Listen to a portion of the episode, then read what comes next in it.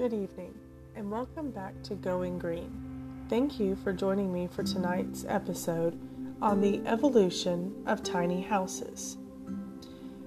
For years, as a society, one would reflect on the definition of tiny houses and think of terms such as restrictive, limited, or inadequate. However, due to global warming and an ever increasing rise in population, some of our country's wisest and brightest groups of people have banded together to help this aspect of our planet's issues. The tiny house movement started with Jay Shafer in 1997, who designed and lived in a 96 square foot home. When doing research, you can see that designers and engineers have come a long way since the year 1997.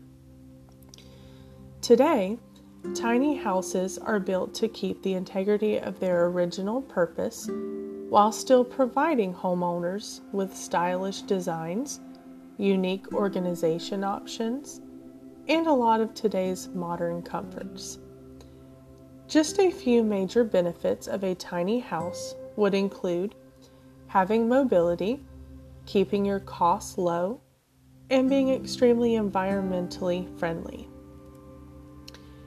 Whether you are a nature enthusiast or you enjoy the hustle of city life, you will have the luxury of transporting your tiny house wherever you go. Additionally, when designing and building your perfect house, you will have the ability to keep all costs low. Less square footage, less furniture, and less electricity, to name just a few. Last but not least, and in my opinion, most importantly, homeowners will have the opportunity to be extremely environmentally friendly. Not only will you cut the cost of your electricity, you can also build your new home out of recycled materials. This will not only keep your budget in check, but will also keep from new materials needing to be made.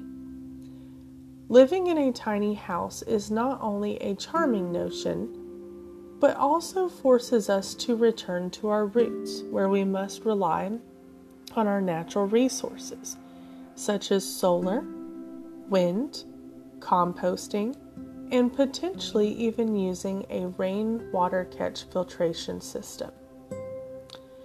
Overall, there are many reasons to consider trying a tiny house or simply doing extra research into this topic.